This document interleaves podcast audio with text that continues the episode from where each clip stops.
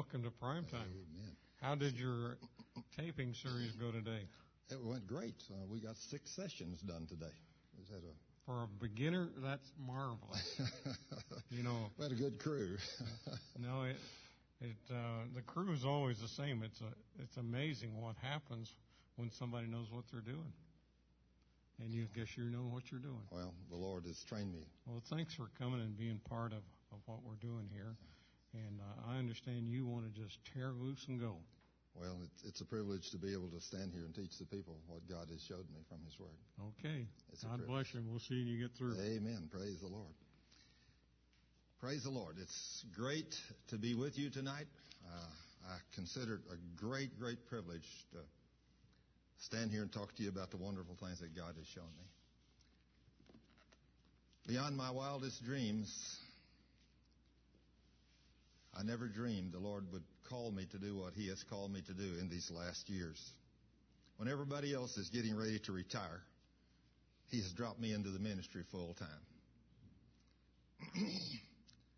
Serving the Lord as an engineer and a man traveling across the country, building buildings, designing equipment, and all those kind of things.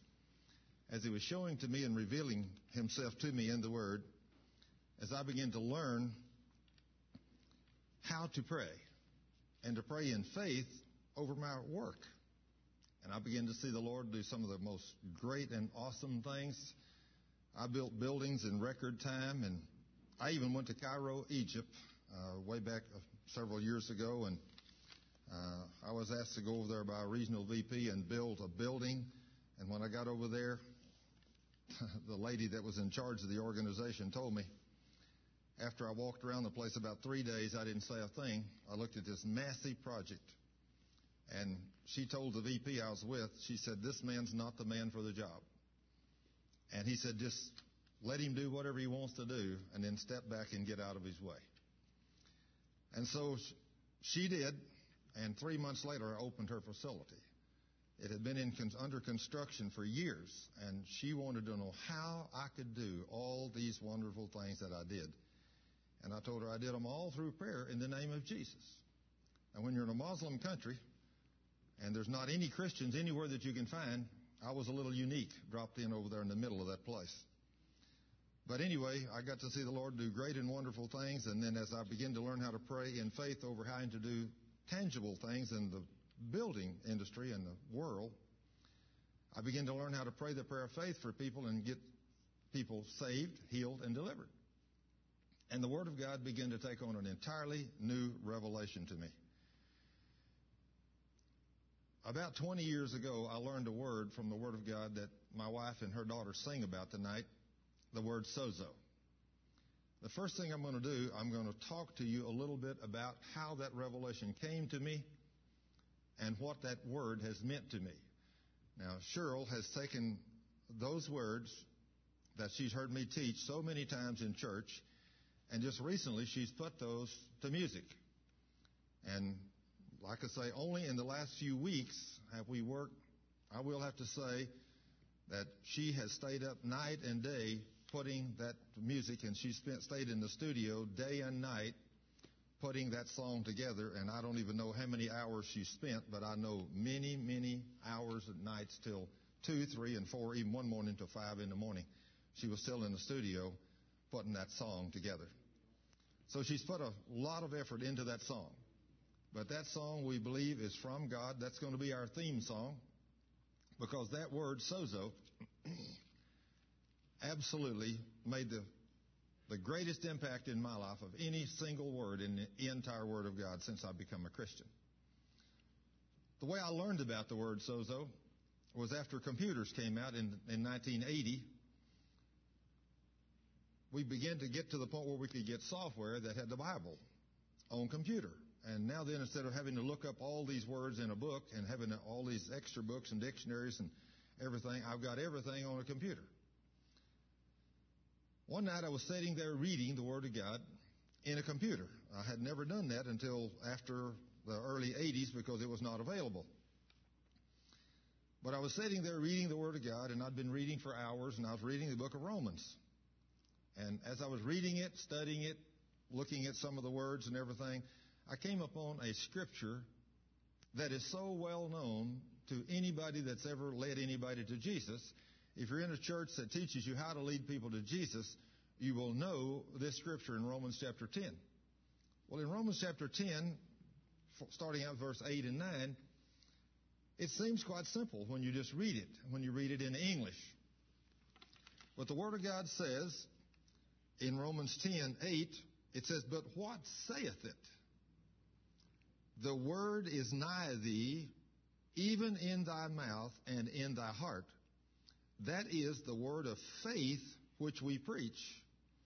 That if thou shalt confess with thy mouth the Lord Jesus, and shalt believe in thine heart that God has raised him from the dead, thou shalt be saved. Now that seems quite simple. Now I might say that at this point, anyone that's a born again Christian, they had to do that or they're not saved. Every human being that has accepted Jesus Christ as his Lord and Savior, you have had to confess Jesus with your mouth and believe in your heart the Father raised him from the dead, or you're not saved. Now, a lot of people think they're saved, but they've never made that decision by faith. Now, then, you can voice that and say that and still not be saved. You have to do that by faith. Now, if you do it by faith in God's Word, then and then you are saved. Now then, when you see that and you know that that word is true, then when you speak with your mouth, Jesus is Lord, and believe in your heart that the Father raised him from the dead, you know beyond a shadow of a doubt that you're saved. Now then, if you're like I was, I didn't hear any angels say anything. I didn't hear any bells or whistles or nothing else. I just knew I was saved because it was written in the Word of God. But this night, as I read this magnificent scripture, which I had read and quoted and knew by heart, but I just happened to come over it again, this night I touched on the word saved in verse 9. The last word in, the, in verse 9, it says that if you confess with your mouth the Lord Jesus and shalt believe in your heart that God has raised him from the dead, you shall be saved. When I clicked on the word saved, the word highlighted. And when it highlighted, it pulled in the word in the Greek text, sozo. I thought, sozo, S-O-Z-O. I've never heard of that word before, never heard it spoken.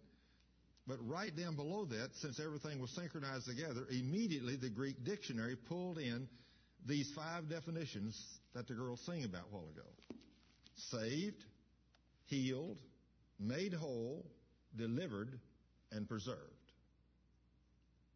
I thought how strange that one word in the Greek text would mean five different things in the English language. I thought, I wonder how many times the word sozo is used in the Greek text. God says, let everything, everything be confirmed out of the mouths of two or three witnesses. So if God says something in His Word one time, you better pay attention to it. But if he says it twice, you really better pay attention to it. And if he says it three times, it's done. I mean, you really better look at it. But when I went to the word sozo and done a quick search on the word sozo, I found out the word sozo had been used 120 times in 103 different verses throughout the New Testament. I thought, Lord, you must really be trying to show me something or tell me something here.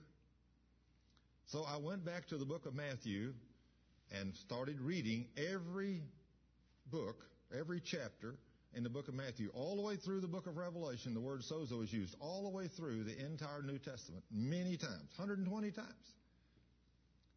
I went by, back to Matthew and began to read every one of them, and for hours, hours I read each one of those verses. As I read it, I looked at it and I looked at the context of the message of which Jesus was speaking, or whoever was speaking at the time. All of it's the Word of God. And as he was using those words, one time the word would be translated saved. The next time the word would be translated healed. And then made whole. And delivered and preserved. And after I read for hours on those 120 places in the Word of God, I came to a conclusion. I said, Lord, right now I am more confused than I've ever been in my life.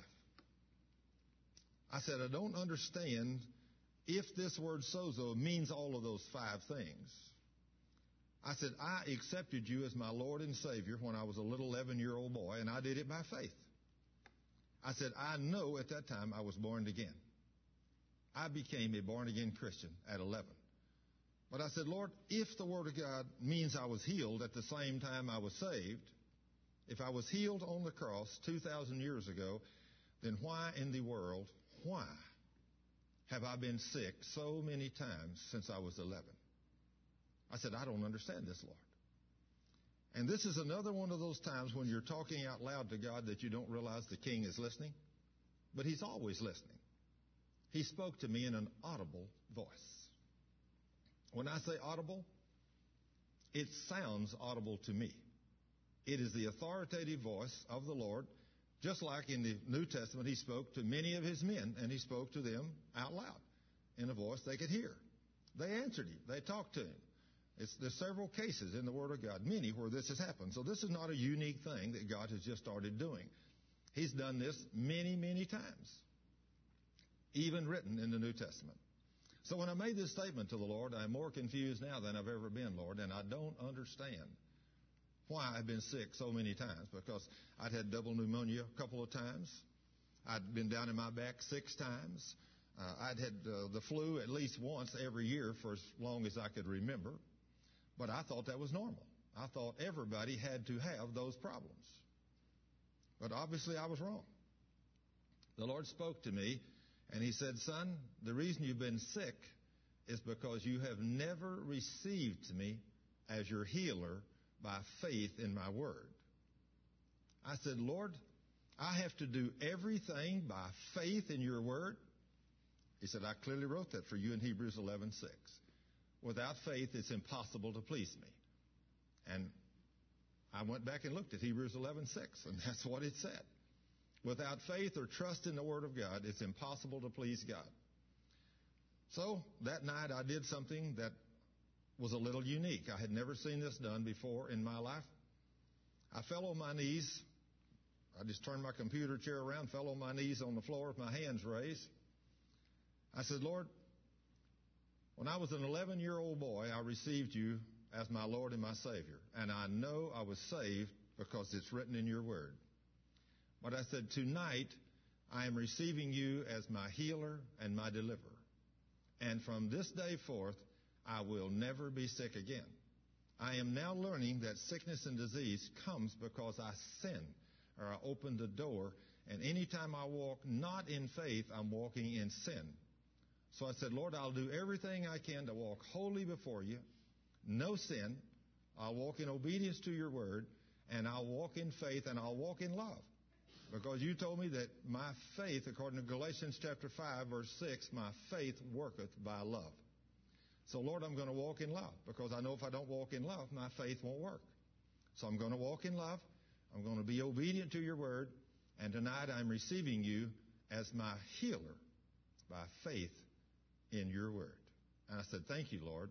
And from this day forth, I'll go and tell people that I am healed, just like I'm saved, and I'm delivered from the kingdom of darkness, and that I will not be sick anymore in Jesus' name. So I got up off my knees and continued to read and study and pray a little while longer. And next morning, I got up and went to my workplace. I walked in the door. When I did, the first thing I did, I throwed my arms up and said, Praise God. You guys and gals are looking at a man that got revelation from the Word of God last night, and you're looking at a man that's never going to have another sick day. They all laughed at me. Come on, Thurman. You've always been a religious fanatic. But now then, you've stepped off the deep end. You know everybody's going to have to be sick. I said, you can be sick if you want to, but I am not going to be sick anymore. From this day forth, I will never be sick again because I learned by revelation from the Word of God that Jesus not only bore my sin on the cross, and there he said I should die to sin and live unto righteousness, but he said, by his stripes I was healed. And so if I was, I am. And I'm never going to have another sick day. Well, they didn't believe me. In fact, one of the men there, he laughed at me, and he was a very strong Christian man. He kind of laughed, and after I walked off, I heard, heard him tell some of the people, he said, oh, well, he said, Thurman, he's just a religious fanatic. He's dropped off the deep end. He said, first time he gets sick, we'll go laugh at him. Five years came and went, and I was never sick. And so he came and talked to me one day. He said, Thurman, have you been sick in the last five years? I said, no, sir, and I'm not ever going to be sick again because I received Jesus as my healer according to the Word of God. He said, would you mind sitting down and telling me and sharing with me how you did that? And so I sat down with him and showed it to him. And that man also received Jesus as his healer that day. And as far as I know, since that day, that man's never been sick. But it has worked well for me for 20 years. Now, I'm not teaching you something tonight I've not experienced. The first 45 years of my life, I was a Christian from the time I was 11 on, but I had many sicknesses and many diseases. And I will have to say, I sinned far too many times. Now, when I say sin, don't get me wrong. I didn't run around on my wife. I didn't go out and commit adultery. I didn't go out and lie and steal and cheat. I did some things that were not of faith, but I did walk holy before God. I was not a man. I was a Sunday school teacher. I was a deacon in my church and everything. And I, I was raised to have a very high moral standard. And so I didn't do the things that a lot of people did. I never drank. I never smoked. I never cussed. I never done any of those kind of things. I tried my best to walk as holy as I knew how all these years with the Lord. And it's paid great dividends. But I knew I had to walk in love. And so as I began to share these truths with people, it seems like they didn't want to hear it. I tried to share them with my church where I was a member. And as I would try to share it with them, they said, but Thurman, that's not what he meant. I said, well, my goodness, if that's not what he meant, then what do you think he meant? Well, it's amazing how people would explain away what these verses mean. So, as I tried my best to walk in love, it was difficult because I wanted people to know what God had showed me. But it's like their ears were closed. They didn't want to hear it. So I just thought, okay, I'll just, I'll talk to them and those that'll listen, okay, and those that won't hear, well then that's okay too. I can't make anybody do anything. All I can do is pray for them. But the longer I walked in this, the more I studied the Word of God and the greater in depth my knowledge and understanding came, became of the Word of God. And I began to have a lot more questions about the Word. I thought, if I can walk in divine health, if I can walk in love, and I can come against the enemy, I thought, why can't everybody in the church do this? I, I don't understand this. Because what I was learning from God's Word was a little unique. And although I'd been in church all my life, I'd never heard these things taught. And so then one day, I began to question the Lord. I said, Lord, there's so many things I don't understand. I have learned how to walk in divine health. And I'm trying to teach others, and some of them will listen, a few of them will, most of them won't. But I said, Lord, I have a real, real concern. Number one, Lord, my concern is not so much as how to teach people how to walk in divine health, although I want to do that. I said, my concern is for the souls that are lost. I said, why is it that they're lost? I said, Lord, I believe with all my heart, since we were made in your image and your likeness, that is, unless something happens to distort us, we would all come and accept you as Lord and Savior very early in our life. And so since we are made in the image of God and His likeness, He did make us. I began to question the Lord. I said, Lord, why is it that people won't accept this great and awesome gift, not only of divine healing, but why won't they accept this gift of salvation, which is free? I said, Lord, according to your word, there's no longer a sin problem on the earth, only a sinner problem. I said, now, Jesus Christ paid the price for the sins of the whole world. Anybody, anywhere, anytime, I don't care how wicked you are, I don't care what you've done, I don't care how long you've lived in that sin, anybody can come to Jesus and receive Him as their Lord and Savior, and they can be sozoed or saved. And it's a very simple thing. But I said, Lord, I don't understand why when I walk up to someone and say, let me tell you the best thing ever happened to me. One day, I accepted Jesus Christ as Lord and Savior, and I became a born again Christian. And now I've learned from the Word of God that I am in Christ. I have all this wonderful authority and power in Christ, and I'm going to get to live an abundant life in Christ here on the earth. And then when I die, I get to go to heaven instead of going to the flames of hell. I said, How would you like to make Jesus Lord of your life? And almost everybody I told it to said, I'm not interested. I thought, Lord, there's something wrong here. Now then, not only does not, the church doesn't want to live in divine health, but the people out there in the world don't even want to accept your free gift of salvation. So I said, Lord, there's got to be something wrong. What is the problem? And so the Lord began to take me through the scriptures, and He took me to this scripture in 2 Corinthians. Let me go over here and read this chapter in 2 Corinthians chapter 3. And this is where the Lord led me. Uh, 2 Corinthians chapter 4. 2 Corinthians chapter 4, it starts out saying, Therefore, seeing we have this ministry, as we have received mercy, we faint not, but have renounced the hidden things of dishonesty, not walking in craftiness, nor handling the word of God deceitfully, but by manifestation of the truth, commending ourselves to every man's conscience in the sight of God. So we're not going to handle the Word of God deceitfully. We're going to hand it off exactly according to what it is. And then look what he says. And we're, and we're going to do this, and we're going to do this openly before all people. Now, that's what I had been doing. Uh, we're, you know, we're going to renounce the hidden things of dishonesty. We're not going to walk into craftiness or handle the Word of God deceitfully. We're going to walk holy before God. But still, people have a problem believing and receiving the Word of God. So I said, Lord, the, what is the problem? What is the problem? So the very next verse, in verse 3 says, But if our gospel be hid, if our gospel be hid, it is hid to them that are lost. I thought, okay, there's the first correct thing. The gospel is hid to those that are lost. I've been sharing with people that are lost. So since I'm sharing with people that are lost, what is the problem? And let's read on a little further. He says, In whom the God of this world hath blinded the minds of them which believe not, lest the light of the glorious gospel of Christ, who is the image of God, should shine unto them. And I sat there and meditated on that a few minutes, and I thought, Lord, that's the problem. The God of this world. I've had people that'll, when I'll say the God of this world, they don't realize who the God of this world is. The God of this world is Satan. I think about when you have an insurance policy and people say, well, this covers everything but an act of God.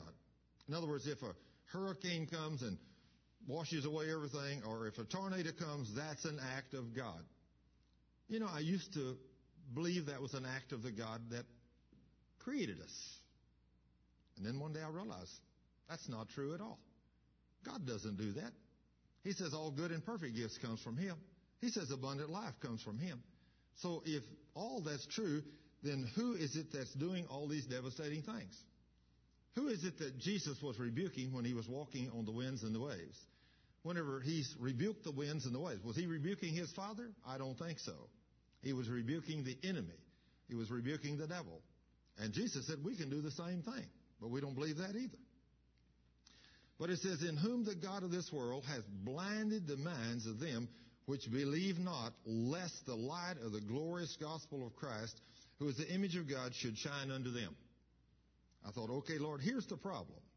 Satan has blinded the mind of the people. So what do I do? What kind of power? What kind of authority do I have? What can I do here, Lord? I mean, if Satan has blinded the mind of these people, so what do I do to get them saved? The answer has got to be in the Word of God. So I continued to read this book.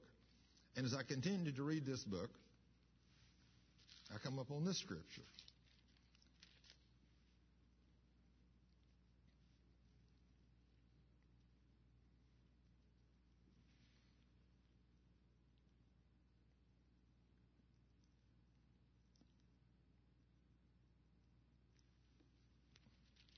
Go here to another place first before I read that. Just happened to think of another place I want to go. I want to go to 1 John 3 8 before I go there. I want to show you something here. 1 John 3 8. Listen to this. He that committeth sin is of the devil. For the devil sinneth from the beginning. For this purpose the Son of God was manifested that he might destroy the works of the devil. I would look out there and I would say, now Lord, that confirms that verse I just read over there in 2 Corinthians chapter 4. It says, the people that commit sin is of the devil. Their father is the devil. For the devil has sinned from the beginning. But for this purpose, the Son of God was manifested that he might destroy the works of the devil. Okay, if Jesus came to destroy the works of the devil, I thought, did he really do that? Well, let's go to another place in the Word of God and let's see if he did. Let's go to Hebrews chapter 2. And let's see what Hebrews 2 14 says. Hebrews 2:14 says, "For as much then as the children are partakers of flesh and blood, he's talking about us, he also himself likewise took part of the same, that through death he might destroy him that had the power of death, that is the devil. Now we realize right there that Jesus did destroy the works of the devil. And I thought, how in the world did he do that? I mean, this, this takes some thinking, meditating. How did Jesus destroy the works of the devil? What gave him power over the devil? Then I got to thinking, in the beginning, God created the heavens and the earth and he gave it to man. He gave man dominion over the heavens and the earth. He told us to reign over it, to subdue it, and everything was under our authority. Well, then this beast comes along, Satan. And Satan deceived Adam and Eve in the garden, and he got the kingdom, he got the earth, the kingdoms of the earth from us. We gave it to him legally. We passed it right on to him, and we became servants of the devil. So for 4,000 years, Satan reigned over man. He killed man as he wanted to. I mean, we belonged to him, so there was nothing that could be done.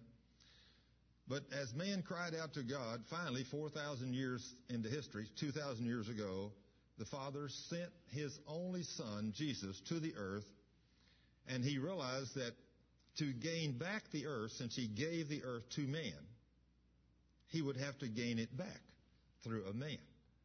But where was He going to find the man that was without sin? There was no such thing. Sin had been passed down to every man.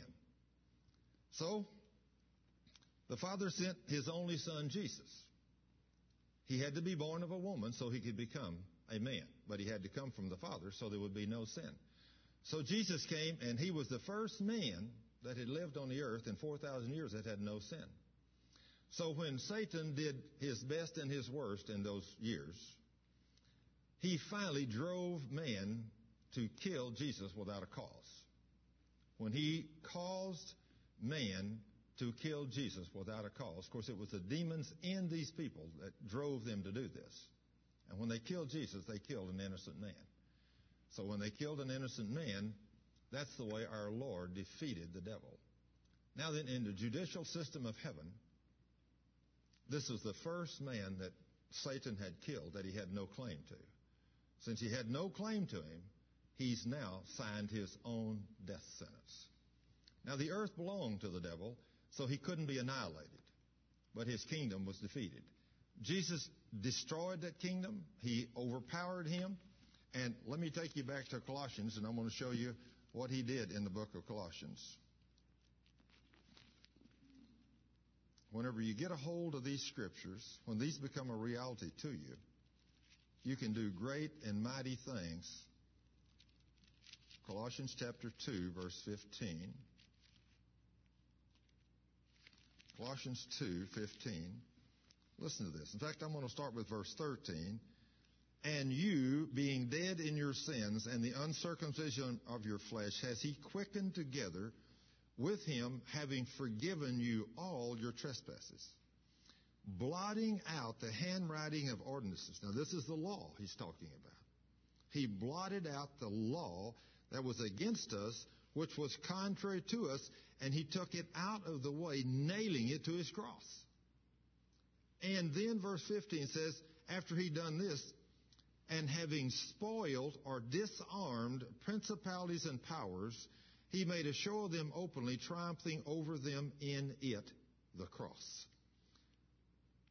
When that word spoil, when I clicked on that one, that, and having spoiled or disarmed principalities and powers, that means Satan and his demons, he, they were totally disarmed. He made a show of them openly, triumphing over them in the cross. I realize right there, if Jesus triumphed over the devil and he disarmed him totally, completely, then why in the world is Satan still appear to be running things on the earth? Why is so many people beat up by the devil? Why are they sick and afflicted? Why is there so many people lost? Why is that? The scripture clearly said in 2 Corinthians 4 that they're lost because the God of this world, which is Satan, has blinded their mind to the gospel. So by blinding the mind of the people, Satan is still here. He still has that power and he's still blinding the mind of people. And unfortunately, he's blinding the mind of far too many people because us in the church are just like I was most of my life. I spent too much time working, trying to make a living, and not enough time reading and meditating on the Word of God. When I begin to read this book in great detail, I begin to understand what this book was saying. I thought, Lord, this is awesome that you have completely disarmed and triumphed over the devil. And I said, Lord, so if you've triumphed over, what can I do? If he's the one that's blinding the minds of all these people, what can I do? Well, the Lord took me back to a magnificent scripture here in the book of Luke. When I come back over here to Luke chapter 10, when I get to this magnificent promise, now I read this a lot of times and it made no sense to me whatsoever.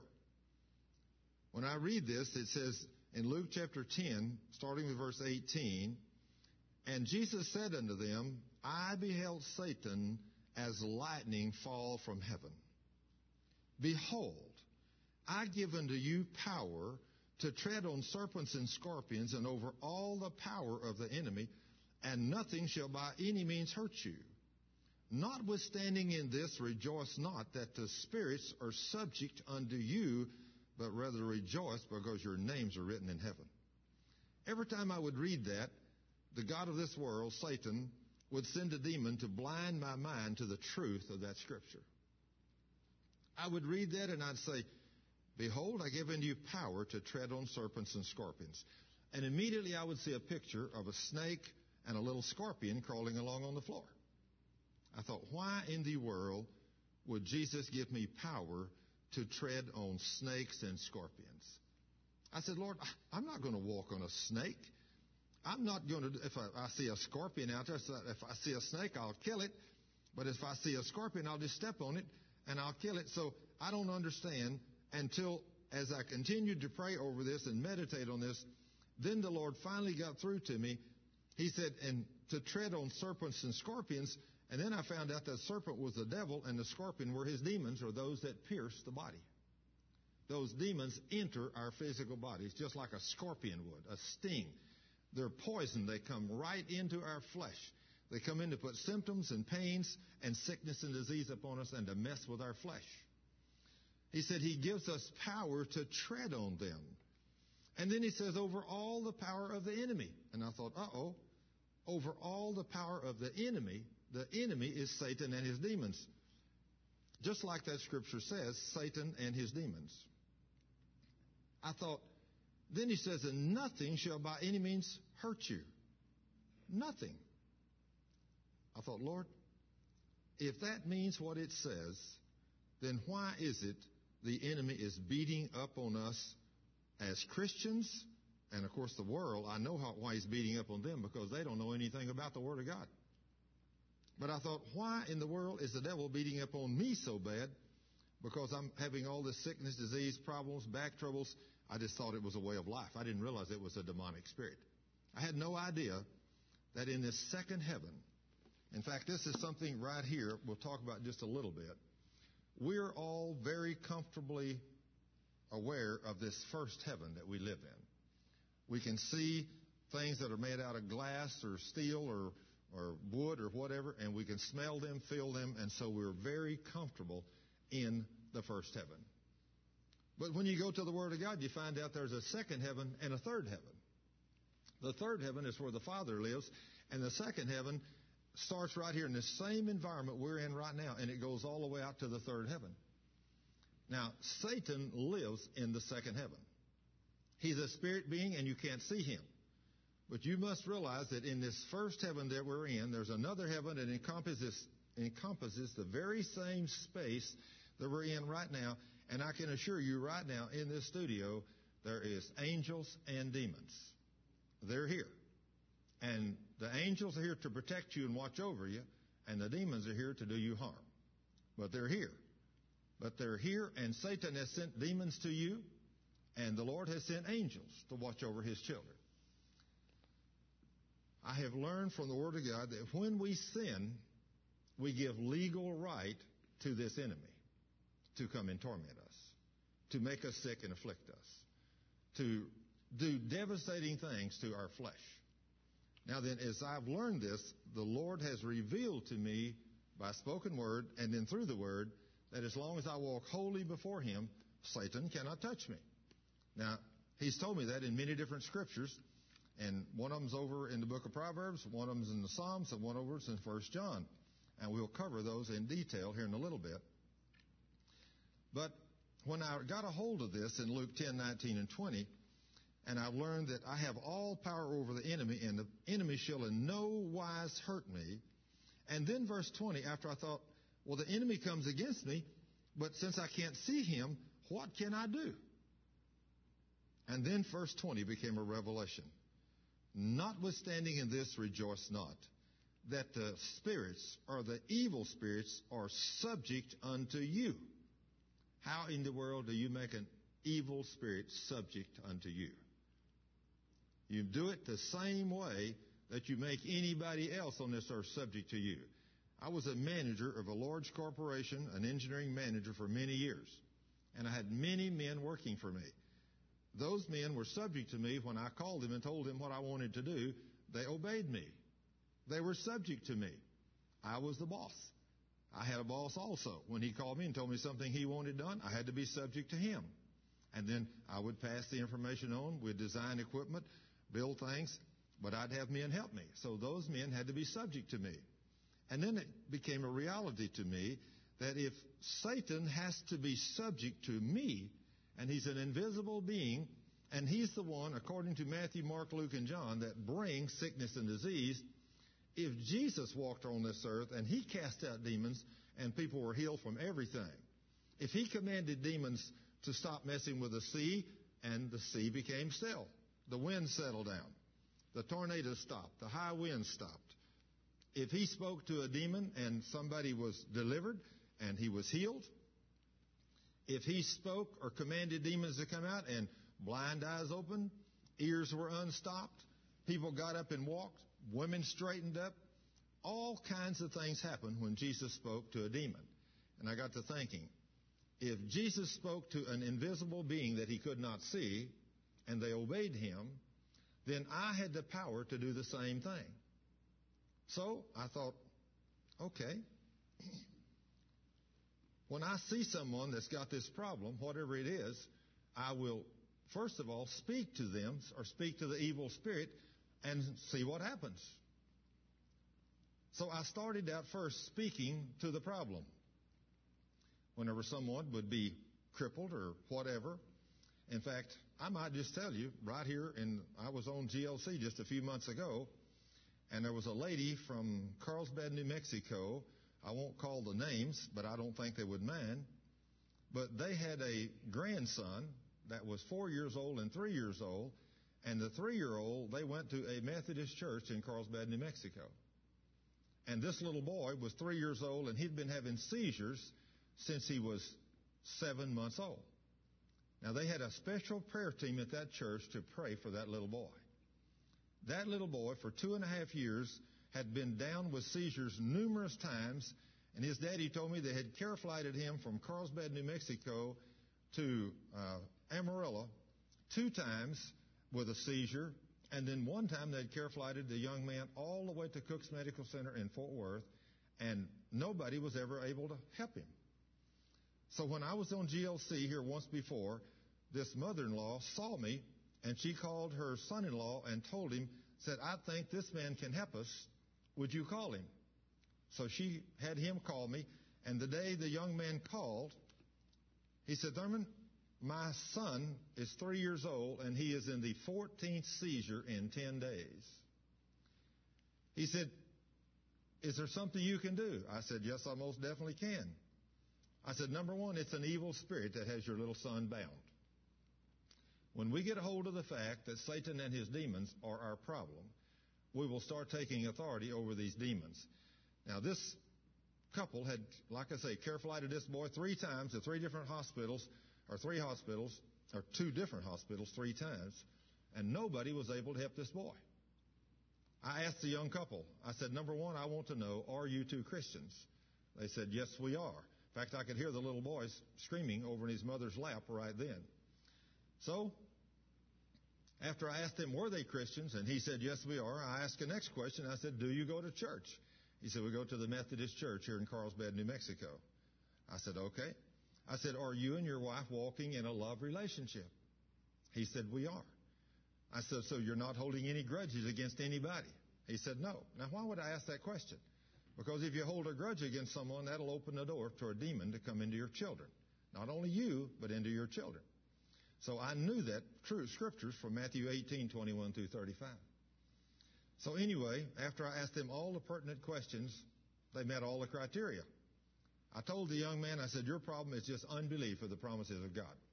I said, that's the sin that has opened the door to this devil. I said, so would you please put the phone down to the boy's ear? He said, what are you going to do? I said, I'm going to cast out the devil. So he put the phone down to the little boy's ear, and I commanded that tormenting spirit to come out of him and leave him, and the little boy was instantly delivered and he was healed right there. Well, the next month at my healing school, which I teach a healing school in the Dallas Fort Worth Metroplex two times a month, I had several people from that Methodist church in Carlsbad there, and they wanted to know what I taught. They said that for a month now, that little boy had been completely normal. No more seizures. And isn't it amazing when you learn your power and your authority over demons, just like that scripture says in Luke 10, 19, and 20, Jesus said, Behold, I give unto you power. Now that word in the Greek right there actually means authority. Behold, I give unto you authority to tread on Satan and his demons and over all the power of the enemy, and nothing shall by any means hurt you. Notwithstanding of this, rejoice not that the evil spirits are subject unto you, but rather rejoice because your names are written in heaven. Now, the evil spirits are subject unto you when you're walking holy before God. When you're walking in obedience to God's word, holy before God, then the devil has to be subject to you. Now, if you're living in some kind of sin, you have no power over the devil. He has power over you. In other words, if you're lying, stealing, cheating, committing adultery, fornication, any kind of sin according to the Word of God, the devil has legal right to you and there's absolutely no, no telling what that beast may do to you. So, you want to get rid of your sin as quickly as possible and start walking holy before God because you never know what the devil's going to do. But he will get you sooner or later if you continue to live in sin.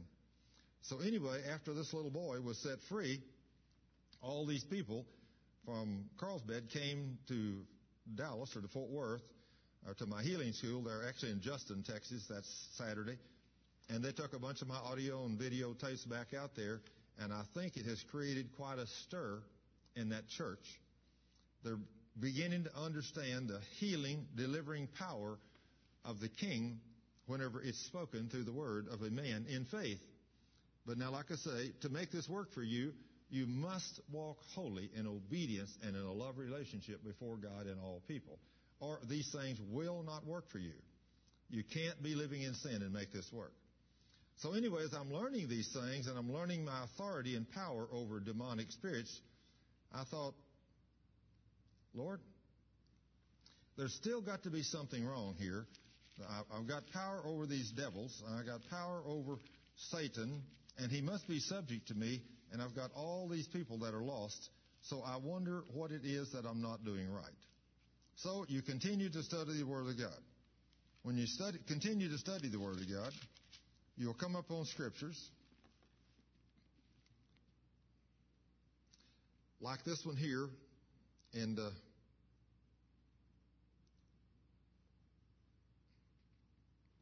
I'm looking for a scripture in 1 Corinthians, but I, right now my mind just went blank and I can't remember exactly where it is. I'm, maybe it's in 2 Corinthians. Let me look there just a second. This is what happens when you teach the Word of God without any notes. Yeah, it's in 2 Corinthians. There it is. 2 Corinthians chapter 10. Now I, Paul, myself beseech you, by the meekness and gentleness of Christ, who in presence am based among you, but being absent am bold towards you. But I beseech you that I may not be bold when I am present with that confidence wherewith I think to be bold against some which think of us as if we walked according to the flesh. For though we walk in the flesh, we do not war after the flesh. For the weapons of our warfare are not carnal, but mighty through God to the pulling down of strongholds, casting down imaginations and every high thing that exalteth itself against the knowledge of God, and bringing into captivity every thought to the obedience of Christ. And having in a readiness to revenge all disobedience when your obedience is fulfilled. What he's saying right there, that the weapons you and I as Christians fight with are not guns and bombs and sticks and clubs, but it is the Word of God. It's power and authority, and the people's minds that are blinded by the God of this world, which is Satan, which are lost, which Satan has taken captive at his will. As he has done that, he so blinded the minds of people that they cannot under no conditions, they cannot receive the knowledge of the Word of God. So since Satan has so blinded the minds of the people and they cannot receive the Word of God, then I thought you go and sit down and talk with these people and do everything trying your best to get these people saved. And then I thought, there's what exactly does the Lord mean here when I do I walk in the flesh, but I do not war after the flesh? Then I'll come up on this scripture in Hebrews 4. I want you to see what the Lord told us that we could do over in Hebrews 4. When we go to Hebrews chapter 4, I want to take you all the way to verse 16. In Hebrews 4:16 he says, "Let us therefore come boldly into the throne of grace that we may obtain mercy and find grace to help in times of need." I meditated on that verse for a long time.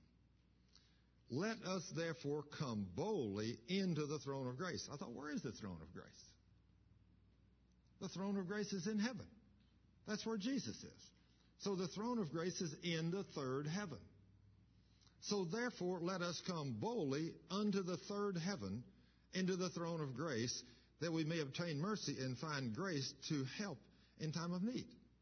I thought, how in the world can I get to the third heaven? Hmm. Then I went back to Ephesians 2 6, and it says, I'm already in Christ.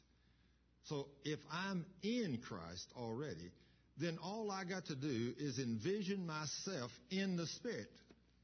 Because if I'm already seated with Christ in the third heaven, technically, as far as God is concerned, I'm already in the third heaven. All I've got to do is see myself there. So I decided one day I would make this trip to the third heaven. As I got all these scriptures in my heart, meditating on them, realizing what Jesus did to the devil, realizing that he destroyed the works of the devil, realizing that he gave me all power and all authority over the devil, realizing that he gave me the authority that to make the enemy subject to me, and that I was already seated in Christ, that I was already more than a conqueror, according to Romans, I thought all I've got to do is learn how to catch myself up to the third heaven, to the throne of grace. And then he told me when I come in there, don't come in there like a whipped child. He said, come in bold as a lion and tell me what you want. So the first time I did this, I closed my eyes in my bedroom. I got down on my knees and I said, Lord, I'm coming to the third heaven. So I literally closed my eyes and immediately I could see all around me evil beings and angels. And I knew they were there. And so I thought, Lord, I'm coming to the third heaven. By faith, I'm coming to the third heaven, to the throne of grace. So I begin to see myself actually leaving my bedroom and going through the roof of my house, going out into the first heaven and into the second heaven. I begin to see a battle taking place of the evil spirits that was trying to attack me to keep me from getting to the throne of grace. They didn't want me to get there. But I begin to see my warring angels fighting them off. And as I continued, then I thought about the vision that was given to Daniel when he prayed, and it says, And the Lord heard, and he sent the angel from the third heaven to, right down to the first heaven to Daniel, but it said that angel was detained by the prince of Persia in the second heaven for 21 days because he did not want that message through. I thought, okay, Lord, this may be a battle getting through, but as I continued to see myself, I continued to see all the things of the cosmos. I've got my eyes closed, but I'm envisioning myself making this trip through the stars at the speed of thought to the third heaven. I begin to see my warring angels protecting me and fighting for me, and then I begin to come all the way into the throne and I begin to see heaven. I begin to see the lights. I begin to see the beauty of heaven and the magnificence of it and all the beautiful things that's there. And then the next thing you know, I'm coming right into the throne of grace. And I'm coming right in, and there's Jesus. And there's this bright light, which is God the Father, sitting on the throne. And I thought, wow, Lord, there's the throne of grace. You're sitting, the Father is sitting on the throne of grace and I am a son of God. I'm in Christ, so I have all my sins confessed, and I have the legal right to come into this third heaven anytime I want to, anytime I want to, for any reason. I said, Lord, I want to thank you and praise you for this privilege. And I come in, I said, Lord, I'm, I was trembling. I said, Lord, I come in here with every sin confessed. Every sin confessed. I said, all my sins are under the blood. I'm walking in here holy and clean and pure. And then I looked at Jesus' right hand, and there I was in Christ. And then I looked to his left hand, and I saw the accuser of the brethren, the devil, standing there, Satan himself. And as I began to worship and praise the Lord and thank him for who he was and what he had done, I thought, Lord, how magnificent you are. How awesome you are. I said, Lord, I thank you that I come in here clean and pure, and the enemy has no claim to me whatsoever. I am washed in the blood. And then I saw this magnificent throne with these two lawyers sitting there, and then I began to get another revelation. As I approached the throne of grace and began to petition the Father for the souls of these people, I started saying, Lord, John Doe down there on earth, I said, he's lost. And this beast here, Satan, He's got beings in the heavenlies and on earth, demons that are blinding the mind, according to the scripture, of this man. Lord, I said, you told me that you wanted everybody to be saved. You wanted everybody in the universe, every human being on the earth to come and accept you as Lord and Savior. So I know it is your will to save every human being every time. So I said, Father, I know it's your will. And you told me this is the confidence I have in you that if I ask anything according to your will, you hear my prayer and you answer it. So I said, Lord, I am coming against this devil and I am commanding him to stop transmitting power and authority through his spiritual wickedness in the heavenlies to the demons on earth that are blinding the mind of John Doe or whatever the loved one or the person's name is you're praying for. And as I would start praying, the devil would step up and say, but he sinned right here. And Jesus would say, but that's under my blood. He's already confessed it.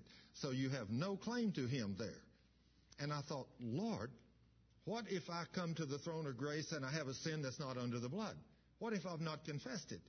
He said, in that case, you're a sinner, and when he accuses you, you can't, you can't get your prayer answered. I thought, wow, that confirms what you said in Psalm 66, 18, that you don't hear the prayer of a sinner. So I said, Lord, I now see that as I come into the throne of grace, it is so important that I walk in here holy and clean and pure if I want my prayers answered. I said, Lord, I want to make sure every time I come to the third heaven like this that I have every sin covered in under the blood. I'm going to make sure that I'm clean and pure in your sight. And so I began to take authority over that beast, Satan. I said, Satan, I have power and authority over you because it's written in Luke 10, 19, and 20. My Jesus has given me all power over you, and I demand, Satan, that you stop transmitting that power and authority to those evil spirits in the heavenlies, and they stop transmitting power and authority to the demons on earth that's blinding the mind of John Doe, and I demand in Jesus' name that you stop doing that. And then I turned back to the Father and I said, Now, Lord, I'm going to ask you, you said in John 6:44 that no one can be saved except you draw them. I said, I know you draw them by the power of the Holy Spirit. So I said, Father, in Jesus' name, since I know it's your will to save every human being on the earth, I ask you, Father, in Jesus' name, to send the mighty Holy Spirit to the earth that's already on the earth, but you send him to that person that I've just named, and you begin to convict him of sin, and you draw him and woo him into the kingdom of God. I said, Lord, as you do that, as you convict him of sin and draw him into the kingdom of God, I ask you now to send the proper labor that's on earth, that that proper labor will go in and begin to share with John Doe the things of the kingdom so you can bring them into the kingdom and save them and set them free from the forces of darkness. After I would praise him and worship him and thank him a few minutes, or maybe a long time, depending on how long I wanted to stay there. It's lots of fun to go to the third heaven with your eyes closed and to see in the spirit world all these wonderful things. You really don't want to leave. So then I would see myself when I would get ready to leave, I would see myself leaving heaven, coming back through the second heaven from the third heaven. I would see this battle again raging between the evil spirits and my angels, and I would come all the way back to the earth. I thought, Lord, what a trip. This is magnificent. He began to show me this. And so then I thought, thought, well, I will start doing this for individual people. And so I started. This has been several years ago when I learned how to do this. I would take a loved one or a person that I would met, that I had met, and I would begin to take them before the throne of grace whenever they were lost and their eyes were blinded by the God of this world. I can remember a man, just to give you an example of how powerful some of these testimonies are after I learned this about 10 years ago. One of the men, I walked out one morning to meet with some men, and when I did, I was talking to men and introducing myself. And when I come to this one man, I asked him what his name was, and he told me. And I asked him, I said, Well, brother, I said, Are you a Christian? Wow, what came out of his mouth? Blankety blank, no. I mean, boy, did he lay it on me. He said, I don't believe in that blankety blank Christian stuff. He said, You can talk to these other guys about that stuff, but don't talk to me about it. I told him, I said, Well, I'm glad you give me your name. He said, Why? I said, Because I'm going to take you before the throne of grace and you're going to get saved. The guy, he thought, Not me. I'm never going to church. Well, I realized that was a demon talking out of that man's mouth. And that man wanted to get saved, but the God of this world, Satan, had blinded his mind to the truth of the Word of God and that I had power and authority over him. So every morning as I would go to work, I had about a 40, 45 minute drive from my home to work where I worked in the Dallas area at that time.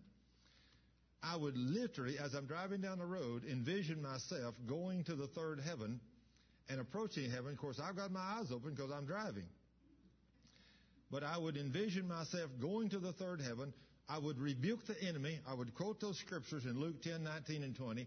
I would demand Satan stop blinding the mind of this man. I'd call his full name. And then I'd thank the Lord for sending the Holy Spirit to begin to convict this man of sin and woo him and draw him into the kingdom of God and save him. And then I would thank him again for sending the proper labor. I said, Now, Lord, if that labor can be me, send me.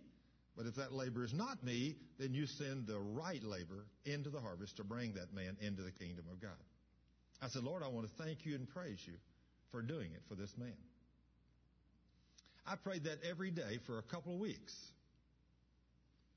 Didn't see any change whatsoever. But I know I'm pulling down these strongholds. I know I'm doing what Paul said in 2 Corinthians 10, 3, 4, and 5. I know I'm coming against the forces of darkness.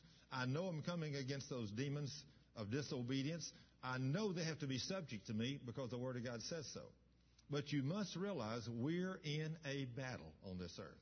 And some of the battles take longer than others. Some of the demons are more powerful than others. But if you stay with it with no doubt in your heart, depending upon your faith level, it will determine how long it takes you to break through in one of these cases. This case had been going on, I don't know, two or three weeks. And I did this every morning for this one man. One morning, this man that wouldn't have nothing to do with me, that wouldn't even talk to me about Jesus, he walked into my office. He walked in, he says, Thurman, he said, I'm just coming by here and I'm drinking a cup of coffee. He said, uh, do you mind if I sit here in your office and talk to you a minute while I drink my coffee? I said, no, brother, sit down. Have a, have a seat. He's sitting there a few minutes. He said, by the way, he said, I didn't say a thing to him about the Lord or religion or nothing else because he'd been so vulgar before. So I just thought, I'll see what God's doing. So I was sitting there and all of a sudden he said, where do you go to church? And I told him. He said, what do you think about a certain preacher? And of course, he made mention of a preacher that had fell in uh, sexual immorality. Of course, it's amazing how we all m- remember all the preachers that fall through sin. That's why we need to walk holy, holy as preachers, because the world is watching us far closer than they are anybody else. But anyway, he asked me about this man, and I told him, I said, well, the man's a great man of God. He just made a mistake. But I said, he repented, and I said, the Lord has forgiven him. Then he asked me about another man that got hung up in some financial things, and he said, what do you think about him? I said, well, greed got to him, and he had a huge ministry, and there was many, many, many dollars coming into his ministry, and I said he just spent some of it he shouldn't have spent. But I said, that's okay. He has repented, and the Lord has taken care of his children. He said, don't you think that those preachers want that money just so they'll have that money to spend on themselves? I said, no, the preachers don't get the money. They just get paid a salary. And I said, most of them don't get paid a very big salary. I said, but the thing about it is, the devil will make you think that that's what's happening. And he'll say, don't you dare go down to that church because if you go down to that church, all them preachers is going to want is your money. I said, but that's a lie. I said, God commanded us as men and women of God to give Him the first 10% of all of our increase. And I said, God's watching all of us. I said, so those of us that don't tithe, we will not be blessed. But I said, those that tithe will be blessed. And I said, but the enemy would make you think that that's the only reason you need, that he wants you to go to church is so you have to give money to the preacher. But I said, that's not the case. I said, you know what the devil will do to you? I said, he will deceive you all your life, and then he'll tell you all these lies, and then one day you'll come to the end of your life, and that devil will kill you. And when he kills you, then he'll laugh at you and he'll take you screaming into a godless hell, and that's where you'll stay forever. And that man jumped up out of that chair and he said, Thurman, I've heard that voice. I have heard that voice. That devil's told me those things you just said. He said, I'm not going to go to hell. I said, well, you're going to if you don't make Jesus Lord of your life. I've learned you got to be just very blunt to get people's attention. But I said, the Lord's working on you, I know, because I've been praying for you and kicking the devil out of your life. He said, what do I need to do to get saved? I said, first thing you need to do you need to stop down here as you go to work this, or go from work this morning and pick you up a Bible and start reading. And I said, read Matthew and read Romans. And I told him several scriptures to read. I said, when you read those, if you have any questions, give me a call. So a few days goes by and he called me and he said, Thurman, I mean, this Bible says all I got to do is confess with my mouth Jesus is Lord and believe in my heart the Father raised him from the dead and I will be saved. I said, that's all it takes. He said, I want to do that because I don't want to go to hell. I said, good. That's a good reason to do it because you don't want to go to hell. I said, I didn't want to go to hell either. I said, if there was no other reason in the world to accept Jesus as Lord and Savior, it's because I don't want to go to hell. I said, that's a bad place, and it's a place of flame and torment, and it's going to be there forever. And I said, whether people believe it's there or not, it's there. So I said, I'm glad you've come to that realization. So I led that man to Jesus that morning. It was real easy. After I'd kicked the devil out of him and got his eyes where they were not blinded by the God of this world, it was very easy for him to see the truth, and he came and accepted Jesus as his Lord and Savior. Then about uh, two or three, four months later, uh, I was with that man one day, and he was having all kinds of pain in his arm. I said, "What's wrong with you, brother?" Oh, he said, "Thurman, my arms." He said, "I'm getting so old." He was about 50, really getting old and wore out. He said, "I'm so old," and he said, "I've got this problem." He said, "My arms." Said one of them, uh, I had surgery done on a few months ago, and said it took about three months for it to get well, and said it was so painful he said, I'm just going to take a shot in this other one every month or two. He said, I can't stand to have this other arm broke and fixed back like they did that one. That one. I said, well, you don't have to do that no more. He said, what do you mean? I said, you're a child of God now. I said, the Lord has given us these great and mighty promises in His Word so that we can become partakers of the divine nature of God. And I said, within the divine nature of God, there is no sickness and disease in the divine nature of God. I said, He told us clearly that by faith we could do that. I said, now I know that you have had no knowledge of the Word of God, but we need the Word of God and we need a promise in God's Word that will get you healed. I said, uh, what I want you to do, I want you to go home and I want you to read Matthew 18, 19 a dozen times. One verse a dozen times. That's all you need to read. One verse, but read it a dozen times. I said, and read it out loud. Read it out loud. He said, okay, I'll do it. So he went home and he read that verse many times, and he came back the next day and he said, Thurman, Matthew 18, 19, Jesus is talking. I said, I know that. And I said, what did he say? he said, again, I tell you, that if two of you on earth agree about anything you ask me for, it shall be done for you by my Father which is in heaven. He said, Thurman, the way I read that book, that's a blank check from God. I said, that's exactly what it is. That's one of those great and awesome and wonderful promises that the devil has blinded our mind to, not only the church, but the world totally has blinded their mind. I said, the devil has blinded the mind of the church to these mighty promises that God just laid all through the Word of God for us. He said, that means we can ask Him to heal my arm and He'll do it. I said, it's a guarantee. A guarantee from God to do it. I said, now, I know you were washed in the blood just a few months ago. I know all of your old sins were remitted and they were put under the blood. So I said, have you done or committed any kind of sin from that time you got saved until now? He said, well, I've done a few things, but he said, I've already confessed them to the Lord. I said, okay, and you're not doing them no more, right? He said, no, I'm trying my best to walk in obedience to what the Lord's showing me in this book. I said, okay, good. I said, now that you've done that, I said, let me pray with you. And I reached up and laid my hands on him. I said, Father, in the name of Jesus, according to Matthew 18, 19, where you said if two of us on earth, two of us on earth agreed about anything we ask you for, it would be done for you by our Father which is in heaven. I said, Lord, thank you for healing Larry's arm. I said, now then, I said, move your arm. And he tried to move it and he said, oh, it hurts just as bad as it always did. I said, it's going to be a healing then and not a miracle. I said, now God does things at least two different ways. One of those, when it comes to the flesh, he heals. And he heals sometimes instantly. And that's what I call a miracle healing. But I said he doesn't do that all the time. Sometimes he just heals. And I said when he heals, it takes a little longer. But I said, you must not throw away your confidence in the Word. You must stand on the Word, just like the book of Hebrews says. Do not cast away your confidence in the Word. But you have need of patience. So, I said, all you need to do now, from this point forth, is go and thank God for your healing of your arm. He said, that's all I got to do. I said, that's all you got to do. It's done. Jesus said it. Don't doubt. If you doubt, I said, it's not done. So I said, we must believe with no doubt in our heart.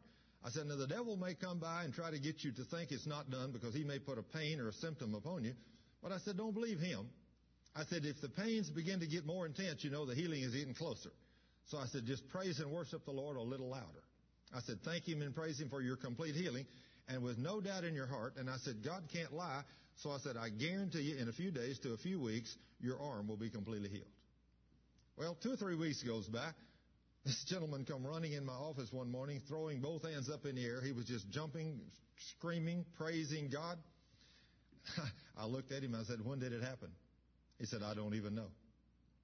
He said, I was out there this morning working and I realized I had both hands over my head and there was no pain. So he said, I am healed.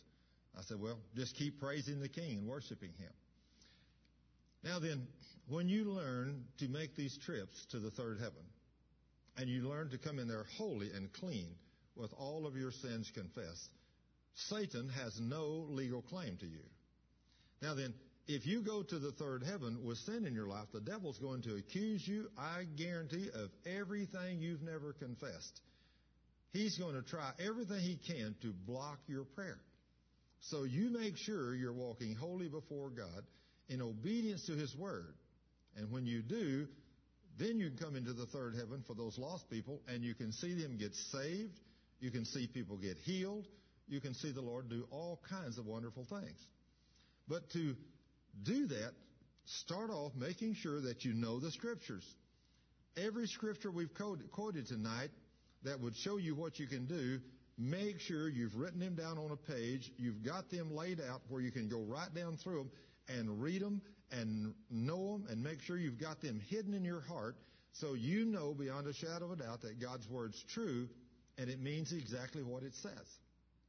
And then make sure, just like 1 John 1 9 says, 1 John 1 9 says, if we sin, we come and confess our sin, and He is righteous and just to forgive our sin and to restore us to fellowship. So we make sure that after we become a Christian, we walk in everything we can to not sin. No way, no how, clean and pure before God. Walk holy before Him. And therefore you give no place to the devil. When you give no place to the devil, the devil cannot attack you. He cannot do harm to you. He cannot touch you if you walk holy before God. And then when you catch yourself up into the throne of grace, into the third heaven, he will not be able to accuse you of no sin that's not unconfessed. So if you've confessed every sin and you're holy and clean before God, then you can come into the throne of grace. You can come boldly in there. You can come in and kneel down. You can kneel right before the throne of grace and you can worship the King. And as you worship the King, you love Him, you praise Him, and you thank Him for all these scriptures, quoting them out loud so He will know beyond a shadow of a doubt that you know them and make sure the devil knows them so that you'll be able to get wonderful things done. As I learned how to do these things, I had another, this man that I told you the story about a few minutes ago, he was in his early 50s. But just a few months ago, there was a lady that lives about three hours from where I live, and she called me. And she said, Thurman, I was just over at my dad's house, and my dad's in his 80s. And she said, My dad is not in the best of health. And she said, My dad is lost. He has been lost all of his life. She said, I have come to know Jesus as my Lord and Savior, and I love Jesus with all my heart. I have prayed for my dad. I've asked the Lord to save my dad. I've done everything, but nothing happens. I said, well, honey, that's what the Lord wants to do, save your dad. But I said, he cannot because Satan, the God of this world, is blinding his mind. She said, I was just over there and I thought, well, since dad's not in the best of health, I'll go over there and just share Jesus with him and tell him how much Jesus loves him. And she said, I walked in. Now, this is the man's daughter. This is not an outsider. This is his daughter. His daughter's about 50 or thereabout. She said, I walked in the house and began to try to talk to my daddy about Jesus, and my daddy literally cussed me out and throwed me out of the house. Told me he did not want me ever to come back if that's all I had to talk about. She said, it broke my heart. I said, sure, I understand, but I said, that was not your daddy talking. That was the devil. That's Satan in your daddy. I said, he's in there, and he has blinded your daddy's mind to the gospel. I said, now then, no problem. I said, I know exactly what to do. I said, I know you're a born again spirit filled Christian, and I'm a born again spirit filled Christian. So I said, what I want you to do, I want you to close your eyes, and I'm going to catch you and me up to the third heaven. I want you to envision everything we do as we go through the second heaven all the way to the throne of grace in the third heaven, I said, then you and I are going to come in Christ into the boldly before the throne of grace in the third heaven. I said, do you have all of your sins confessed? She said, oh yes. I have all my sins confessed. She said, I pray and talk to the Lord all time, and I am walking holy before Him. I said, all right, I figured you were, but I had to ask that question. We went to the throne of grace. We came in boldly. She and I did. She's three hours drive away from me, but she's on the telephone there and I'm here. But there's absolutely no distance in the spirit world. So when we caught ourselves up into the third heaven, we came right into the throne of grace together. We came right in before the Father in the name of Jesus, knowing all of our sins are confessed. I came in and we came in praising the King. Now she's a worship and praise leader, so she came in worshiping and praising the King. I could hear her on the phone worshiping and praising the Lord as I'm doing the same thing.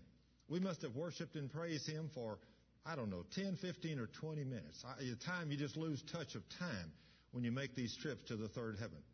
But as we worshiped and praised the King for the privilege to be able to come boldly into the throne of grace, what a privilege this is. We're already seated with Christ in the third heaven. We're more than conquerors in Christ. Everything belongs to us as children of God. He didn't leave us stripped of all power and armament. He left us with everything. He gave us everything we needed. He gave us the keys of the kingdom of heaven so we can come against the enemy and fight these battles with the devil. So as we caught ourselves up into the third heaven and worshiped and praised the king, after we had done that for several minutes, I said, now then, Satan, I call you here and I am giving you a command. I said, You are the accuser of the brethren, Satan, and I am demanding in the name of Jesus that you be subject to me because I am in Christ and I am above you now, and I can give you correct, direct commands in the name of Jesus. I said, You are to stop sending the power and authority to those evil, wicked spirits in the heavenlies that's transmitting that power and authority to those demons on earth that's blinding the mind of so and so and I called her dad's full name before the throne of grace. I said, You are to stop it, and you are to stop it now in Jesus' name. I said, Satan, I will not take no for an answer because the Word of God clearly says you have to be subject to me in the name of Jesus. And I'm walking holy and obedient to the Word of God. I'm washed in the blood, so you have no power and no authority over me in Jesus' name. And so, after we did this for a few minutes, after we rebuked the enemy, and commanded him to get his hands off of this man. Then I said, Now, Father, you clearly told me in your word, anytime I come and ask anything that's in accordance with your will, you know you hear me. I know you hear me because my heart does not condemn me. You said over in the book of 1 John that when my heart does not condemn me with sin, I know that I have the petition that I ask of you. So I said, Father, I come in with my heart clean. I come in with all my sins under the blood. So I know your will is to save this man. I know your will is to set him free. I know you want him saved like you want every other man on the earth saved. So I said, Father, send that mighty Holy Spirit on earth to begin to convict him of sin, draw him into the kingdom of God, and save him. I said, Lord, I consider it done. But now we need a person down there to witness to him to get him saved. The Holy Spirit will convict him of sin and draw him in, but I need a human being, just like you said, pray and ask the Father to send laborers into the harvest to bring them in. So I said, Father, in Jesus' name, I ask you to send the proper labor to so and so to bring him into the kingdom, and I consider him saved. And I said, Father, when you bring him in, fill him with the Holy Spirit and set him on high and use him mightily for your kingdom. In Jesus' name. I said, Thank you, Lord. It's done. So then she and I continued to worship and praise the King for about another 10 or 15 or 20 minutes. And she said, Thurman, this is wonderful up here. She said, I'm just, I'm just envisioning that I'm in the third heaven with the Lord. I said, you are. I said, you are. So after a few minutes, I said, well, let's go ahead and let's, uh, let's get off this telephone. So let's get, let's close ourselves out here. Let's come back down to earth. I said, it's done. Your daddy is saved because it's written in the Word of God. I said, now all you need to do is worship Him and praise Him and thank Him that your dad is saved and filled with the Holy Spirit. So we come down from the third heaven, hung the phone up. Just a few weeks, three, four, five weeks, I guess it was, went by. My phone rang one day, and I happened to be at home or at the ministry center. The phone rang, and, and she said, Thurman, and I happened to answer, and she says, Praise God, I've got to tell you what happened. I said, What happened? She said, You know, the other day when I called you and, and you took me to the third heaven for my daddy that was lost? I said, Yes, I do. She said, Today, my daddy got saved. She said, A man came by and started talking to him about Jesus. And she said, My daddy got saved, filled with the Holy Spirit. And she said, Everything in his life has changed. He called me and wanted to come over. And I said, Daddy, what do you want? He said, I just got saved. And she said, I couldn't hardly believe it. But she said, I went running over there and everything that come out of my daddy's mouth glorified the Lord. She said, I had to call you and tell you how wonderful it was. She said, my daddy called our veterinary because they live on a great big farm. They got several hundred acres of ranch land. Said my daddy called the veterinary that used to do a lot of work for us with our horses and cattle and told him that he got saved. And he told him, he said, something's happened to you so he said the veterinarian come running over to our house and come in and said Daddy was just praising God, worshiping Him. And he said this guy looked at him. He said, I would have never ever believed anything like this would have ever happened to you. After 80 something years, he'd known this man 50 of those 80 years. And he said, all you've been is meaner than the devil himself all these years. So he said, it's just something to see the transformation that take place in your life. The reason people are not saved on the earth is for the simple reason that we as the body of Christ have not taken the time to learn who we are in Christ and what we can do in the name of Jesus. When we learn the promises of God and that every one of these promises to you and me are yes and amen every time, when we come before the throne of grace asking for mercy, when you do it in faith, God is listening. He's listening. He wants to do wonderful things for you. He has empowered the church with all of the magnificent power that there is. He's given us the keys of the kingdom. People go out and pray for God to save someone, and that's what He's trying to do. He told us in His Word what we need to do and that is we need to take authority over the forces of darkness and kick them out in Jesus' name because he clearly says that if there's any lost on this earth, they're lost because the God of this world, which is Satan, has blinded your mind to the gospel. Now then, if all this is true, and it is because it's written in God's Word, then what if you are a Christian and you're bound up with drugs, alcohol, sex, whatever? Who is that? That's the same devil. The same devil has you bound up. Since I've learned that the devil comes into the lives of Christians and binds us up and gets us involved in things where we cannot control ourselves, we have to learn the power we have. And if we're bound up by the devil, chances are he's blinded your mind so you will not know who your authority is.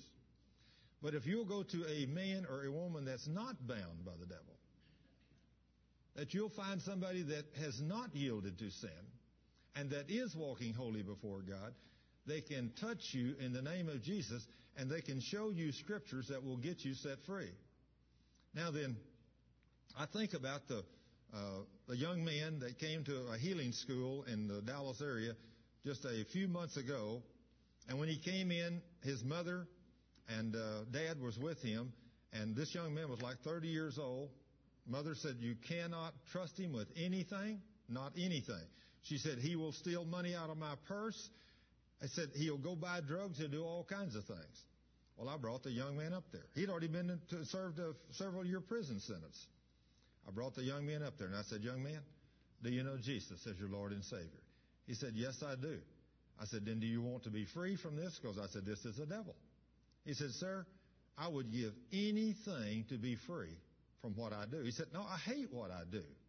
I said, Well, you do what you do because you've yielded to a devil. I said, No, this devil's come into your life and he's tormenting you.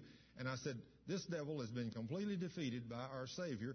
and he can do nothing to us until we give him legal right with our tongue. So when he comes to make us sick, he can't make us sick unless we give him legal right with our tongue. We sin somehow, some way, then this beast comes in to torment us. I said, now then, do you want to be free from your drugs and alcohol and all that stuff? He said, I'd give anything to be free. I said, Joel 232. The Lord made you a promise. He said, anybody that comes to him for deliverance, he will in no wise turn you away. I said, Jesus is the deliverer. I said, he promised to deliver you.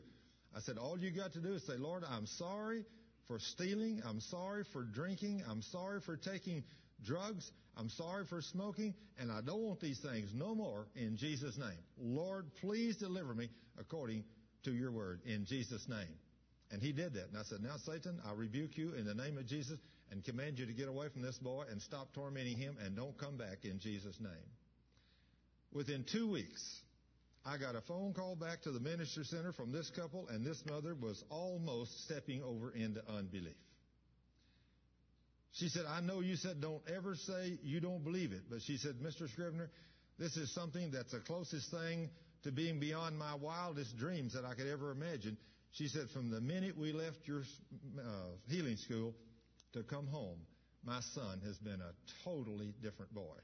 She said, he's not taken a single drug. He's not smoked a cigarette. He's not stole anything. And he's totally, completely delivered of everything. Well, I mean, Jesus is the healer. He clearly said, if you want to be free, he'll deliver you. Now then, if you want to be free, from sin, from sickness and disease. Jesus is the healer. He's the Savior. He's the deliverer. He wants to set you free. But you gotta want to be free. If you enjoy the sin you're living in, He will not deliver you. He will not deliver you from your friend. So this is another secret I've learned. People that say, well, yeah, I enjoy smoking. So you can't cast that demon out of them. He's not going to leave. You've got to do some warfare praying for that person first. And when you catch yourself up to the third heaven and do your warfare praying against that evil spirit that's blinding their mind to alcohol, nicotine, whatever it is, after you've done your warfare praying, then the Holy Spirit will do His work.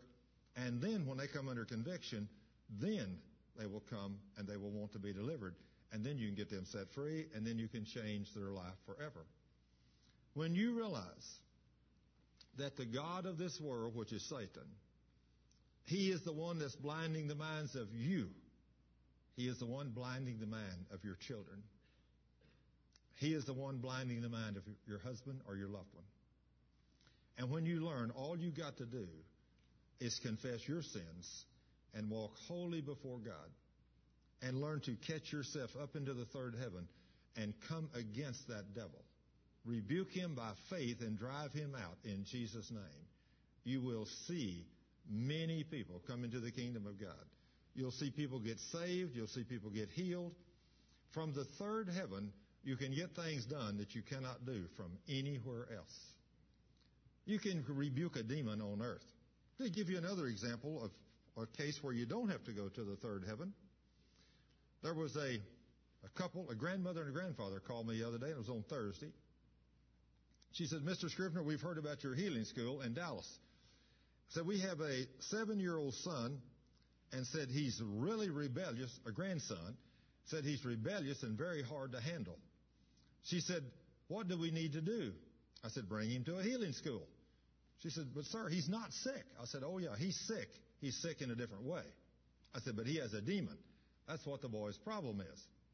And so she said, okay. I said, I have one next Saturday. So I said, bring him over there. So they brought him over and they sat through four hours of teaching, two two-hour sessions. After we got through, the mother, the grandmother and the grandfather came up. They brought the young boy. Actually, they didn't bring the young boy. They came up and I asked them, I said, are you the couple that said you had the seven-year-old grandson? She said, yes. I said, well, where is he? She said, well, he's running around back here playing somewhere. I said, well, call him up here. So they called him up there. He come up there. He stood right between them. I knelt down in front of him where I'd be looking him right in the eye. I said, son, do you know Jesus as your Lord and Savior? He said, no, and I'm not interested. Boy, he was very bold. He didn't want nothing to do with Jesus. I said, oh, so you don't want nothing to do with Jesus? He said, no, I'm not interested. now let me tell you, I knew that was a devil speaking out of the mouth of that little boy. I knew that little boy had been made in the image of God. And I knew that he had a spirit in him that was dead, and it was dead by the God of this world, and Jesus could not get through to him until I kicked that devil out of him. I reached up and grabbed that little boy by the shoulders, and I looked him right in the eye and I said, You devil of hell. I said, I have authority and power over you, the demons of hell that are blinding the mind of this young man. I demand that you stop blinding his mind now in Jesus' name. I have power and authority over the devil according to the Word of God. I believe it. If Jesus said, I have all power and all authority over Satan and his demons, and they have to be subject to me, then I believe they must be subject to me in the name of Jesus. So when I spoke, knowing all my sins were confessed, knowing I was walking in obedience to the Word of God, when I took authority over that demon in that little seven year old boy and commanded that demon to stop blinding his mind to the gospel, I said, Now, son, how would you like to make Jesus Lord of your life? And that little boy looked up at me and said, I'd love it. Just that quick, that simple. He said, I'd love it. I'd love to make Jesus Lord of my life. I said, Well, would you confess Jesus as Lord and believe in your heart the Father raised him the dead for you? He said, I will. And so we went through the prayer, salvation prayer, led the little boy to Jesus. I think about these things and I think about this uh, story uh, as I've taught these things and sent out my videotapes all over the country, free and postpaid, as I've sent those training tapes to people because I want people to know these things. I want them to learn. I had a woman call me back. She said, I am a fairly new Christian. I am about five years as a Christian, although she said I'm a, a middle aged woman. But she said, I didn't know any of these things that you teach on your tapes. But she said, after I heard that we had power to cast out devils and to heal the sick, because in Mark chapter 16, Jesus said, and these signs shall follow them that believe. In my name, we, the believers, shall cast out devils. We shall speak with new tongues. We shall handle the devil. We shall drink deadly poison. If we, if we drink any deadly poison, it will not hurt us at all. And we shall lay hands on the sick and they shall get well. She said, when I heard you say that, I went to my Bible and I looked it up and she said that verse was in my Bible. So she said, I thought, wow, if Mr. Scrivner can do this and it's in my Bible, then I can do it. So she said, I believe that I know that all my sins are confessed. So she said, I work in the nursery up to the six year olds. She said the other day, they, a mother and a father brought a little child in to the nursery and daddy was carrying him. And I said, what happened? And they said, well, he damaged his foot and said he's not able to walk. And so, so they brought him in and laid him down. And said after they brought him in and laid him down, she said after the mother and father left, I told the other children, I said, children, would y'all please come over here? We're going to lay hands on this boy and we're going to take God's word and we're going to ask the Father in Jesus' name to heal this foot of this little boy that's damaged his foot. They can't walk. And so she said, I got all those six and seven, five, six, seven year olds in the nursery, the young uh, people's group there, got them together, opened God's Word. We laid hands on him. We prayed for him and asked the Lord, according to that scripture, to heal the boy's foot, and we thanked him for doing it. And she said, Now I told him, You're healed. Get up and walk on that foot. And so she said, The little boy put his foot down. And He said, Well, there's no pain. And so said he got up and run all over the place. She said, In an hour or so, when the class was over, the mother and father after church come to get him and said when they walked back there, he run to greet them. And daddy says, how are you doing this? You can't walk. And I thought, isn't that amazing? Here a young man goes running to meet his mother and father and they see him walking and instead of saying, praise God, he's healed, they say he can't do that. It never ceases to amaze me of the unbelief in the church today. These magnificent promises are all over this wonderful book of what we can do in the name of Jesus. Now, because of these great and mighty promises that God's given us, He has told us what to do. He's told us how to do it. Everything.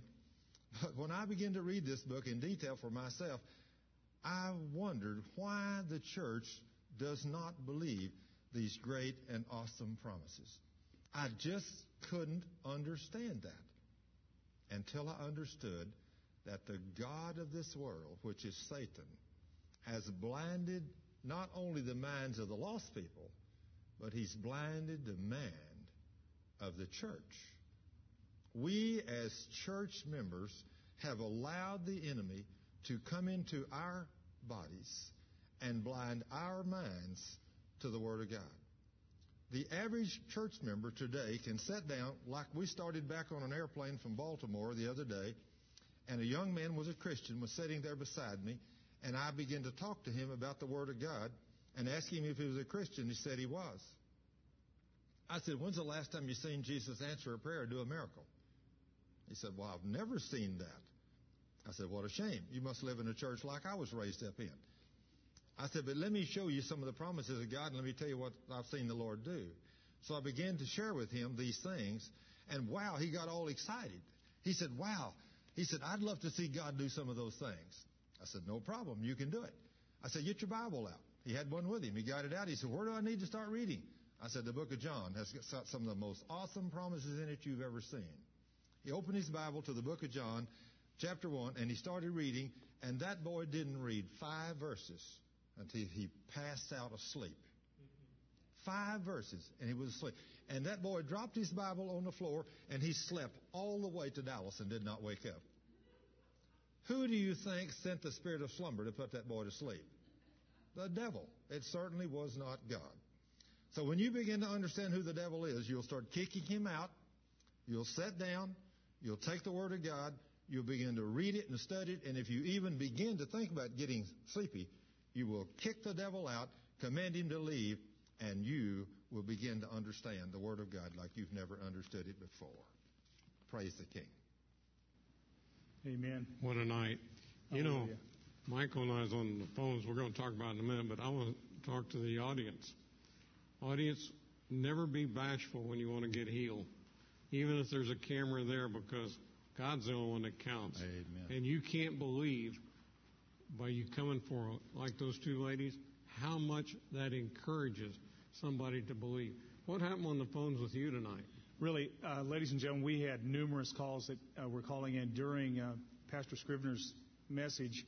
Uh, one gentleman in particular that was calling from New Mexico uh, that had had a quadruple bypass uh, less than a week ago, and he felt literally God healing inside and outside, and the scar healing in only seven days since the surgery. And he felt everything just connecting and growing back. Really? Yes, and several other uh, people calling for, for healing because they were feeling the power of God. And one of the things that I really want to reiterate to you that uh, what Al was saying, when you come up in faith like the two ladies did, it tells so many people out there in the audience it's okay. That's that okay message to step forth. And it's that first step into that faith walk that makes the total difference. That lady I talked to, the first one, she said that when she, Thurman, after you prayed for her, she says, I know I'm healed. Amen. And that's a positive way. Amen. That's a beginning no matter what. Isn't it? Yes. The reason, you know, one reason that lady knows she's healed, a, a few months ago, I prayed for her and she had aller, allergy. I And she same lady. confessed that to me. She says, I don't have allergies no more. Yeah, I prayed for her uh, a couple months ago, and she said she was instantly healed of allergies and had no medication or nothing. So that's why she came over here tonight to be healed for the rest of her problems. Amen. so thank Jesus for the wonderful things He does. I know you got some things you want to share, but we're going to save some time to pray over these at the end. Okay, what else you want to share? Well, I, I've never met one of you guys that's so full of God you don't have a PS. yes, the, the thing about it is, I just I cannot, you know, I cannot emphasize enough the importance of God's children learning who they are as children of the King, and the importance of walking holy in obedience to the Word of God. Because what I have learned that from this book so pronounced that if we will walk holy before God, we do not give any place to the devil. And therefore, if we give no place to the devil, then he can't make us sick because sickness and disease comes from the devil. Now that's how I have walked in divine health for the last 20 years. Now, if I can do that, everybody can do that. But it will take getting in this word, building your faith to a level that's up there where that you know beyond a shadow of a doubt this book is true. It means what it says. And when you get to that point where you can believe it, then you can. it's just amazing. It's kind of like the simplicity of the word, like the story I told with you about the milk. Did you, you hear me tell that story, or were you out? I'm on the phone. You're on the phones? It's amazing, just a few weeks ago, that my wife, she started, we'd been out of town for three weeks basically, so we'd bought a gallon of milk and we'd only used half of it. So when we came in to have breakfast that morning, she looked at the milk and it's three weeks past the date. So immediately she's a normal lady, so the first thing she does take the lid off, going to pour it in the sink. And I told her, I said, no, honey, don't pour out the milk. There's not anything wrong with the milk. And she said, of course there is. It's three weeks past the usable date. I said, no, that's if you're a man of the world. But if you're a man that walks by faith, Jesus says that you can say what you want to with your mouth, and if you believe it with your heart, you'll have whatever you say. Mark 11:23. He gave us that kind of dominion and power on the earth, even over everything. He's given us dominion over the elements and all. So I told her, I said, the milk is good, I guarantee. And she said, You can't be serious. I said, Yeah, pour me a glass. So she poured me a glass of milk. She said, It didn't come out in lumps. I said, Sure, it's sweet, I guarantee. I started to my mouth. She said, You're going to smell it first. I said, Of course not. That would be doubt. I'm going to drink it. So I pulled it into the mouth and drink it, and it tastes beautiful. I said, Here. And leaned it over to her, and she sniffed it first. She even took a. She still was not that woman of faith she needs to be, but she's learning these things. I've been walking in this for 30 years. She's just learning. So she took a sip and she said, It is good. I said, Of course it is. Mark 11:23, Jesus said we can have whatever we say with our mouth if we believe it with our heart. That's where our saying becomes so important. We have to say good things and not bad things. And we're so used to saying the bad things. And one of the things that people need to learn is the power of the tongue. Say what you want from the Word of God, and you'll see great and awesome things happen. You know why you're doing that on the milk? Last week I went home after one of these programs, poured myself a glass of milk, and it was sour. Uh-oh. You see, I should have listened to you say this last week, but I guarantee I will from now on. Yeah, yeah. See, now don't put God to the test, Al. You know, don't let milk sit in there three or four weeks saying, oh, that's okay. I can leave it as long as I want to. We were out of town three weeks. See? Okay. So we didn't put him to the test now. You know, now don't do that. If you got milk, you know, drink it Drink or buy it. Get it out of the way. Yeah, get it out of the way. Don't don't put him to the test. But if you you know are out of town and you didn't have the opportunity to, to use it, then the Word of God will work for you. We need to tell you people that Thurman will be here tomorrow night. And uh, we're going to go through the same kind of a format again tomorrow night. So if you want to drive over here from wherever you're at, we'll put out chairs here. We can put 75 to 100 people in this audience without any trouble. And uh, and I, I bet you'd be glad to pray for a 100 of them. I pray for anybody and everybody. In fact, the other day I prayed for people for five hours at a place I was. Praise God. Five hours and saw God do awesome miracles. You- You got anything you want to say here? Uh, just quickly reminding you not only to come, but also come be a part of the phone room and be a blessing. You know, let Oh, that man. faith factor come forth and come forth out of your mouth and read it in the Word tomorrow. Then come out tomorrow night and be a part of that faith and healing. It was more fun being on the phone than just sitting in this chair Amen. because you're touching people, Amen. and that's what God wants. Oh, yeah, that's what He wants us to do. right. Just like when you pray in there, you pray in faith, it makes no difference who's praying. He hears, and He's the healer. I'm going to give these to you Okay. because there's many people said make sure Thurman prays over. them. Okay, so we're going to put our hands on these. Father, in the name of Jesus, Lord, you said if just two or three of us gather together, ask or agree about anything we ask you, it will be done for us by our Father which is in heaven. So, Father, every one of these people that called in tonight, I ask them to confess their sins Yes. and agree with the mm-hmm. word that with their sins confessed, they have power and authority over the enemy. And Lord, I command every sickness and every disease to leave these people's bodies as they confess their sins and as they believe. Because you said, if we agree, they, it will be done for us by our Father which is in heaven. So, Father, meet every person's need, whatever it is healing, emotional, physical, spiritual, financial. Whatever it is, I ask you to move by the power of your Holy Spirit and touch their lives and meet their needs, whatever it is, so that it may bring glory and honor to you. And may each person give you the glory because you and you alone are worthy to receive this glory and honor. Amen. In Jesus' name, Lord, we praise you and thank you for doing it. Amen. Hallelujah. Thank God you, bless Lord. you.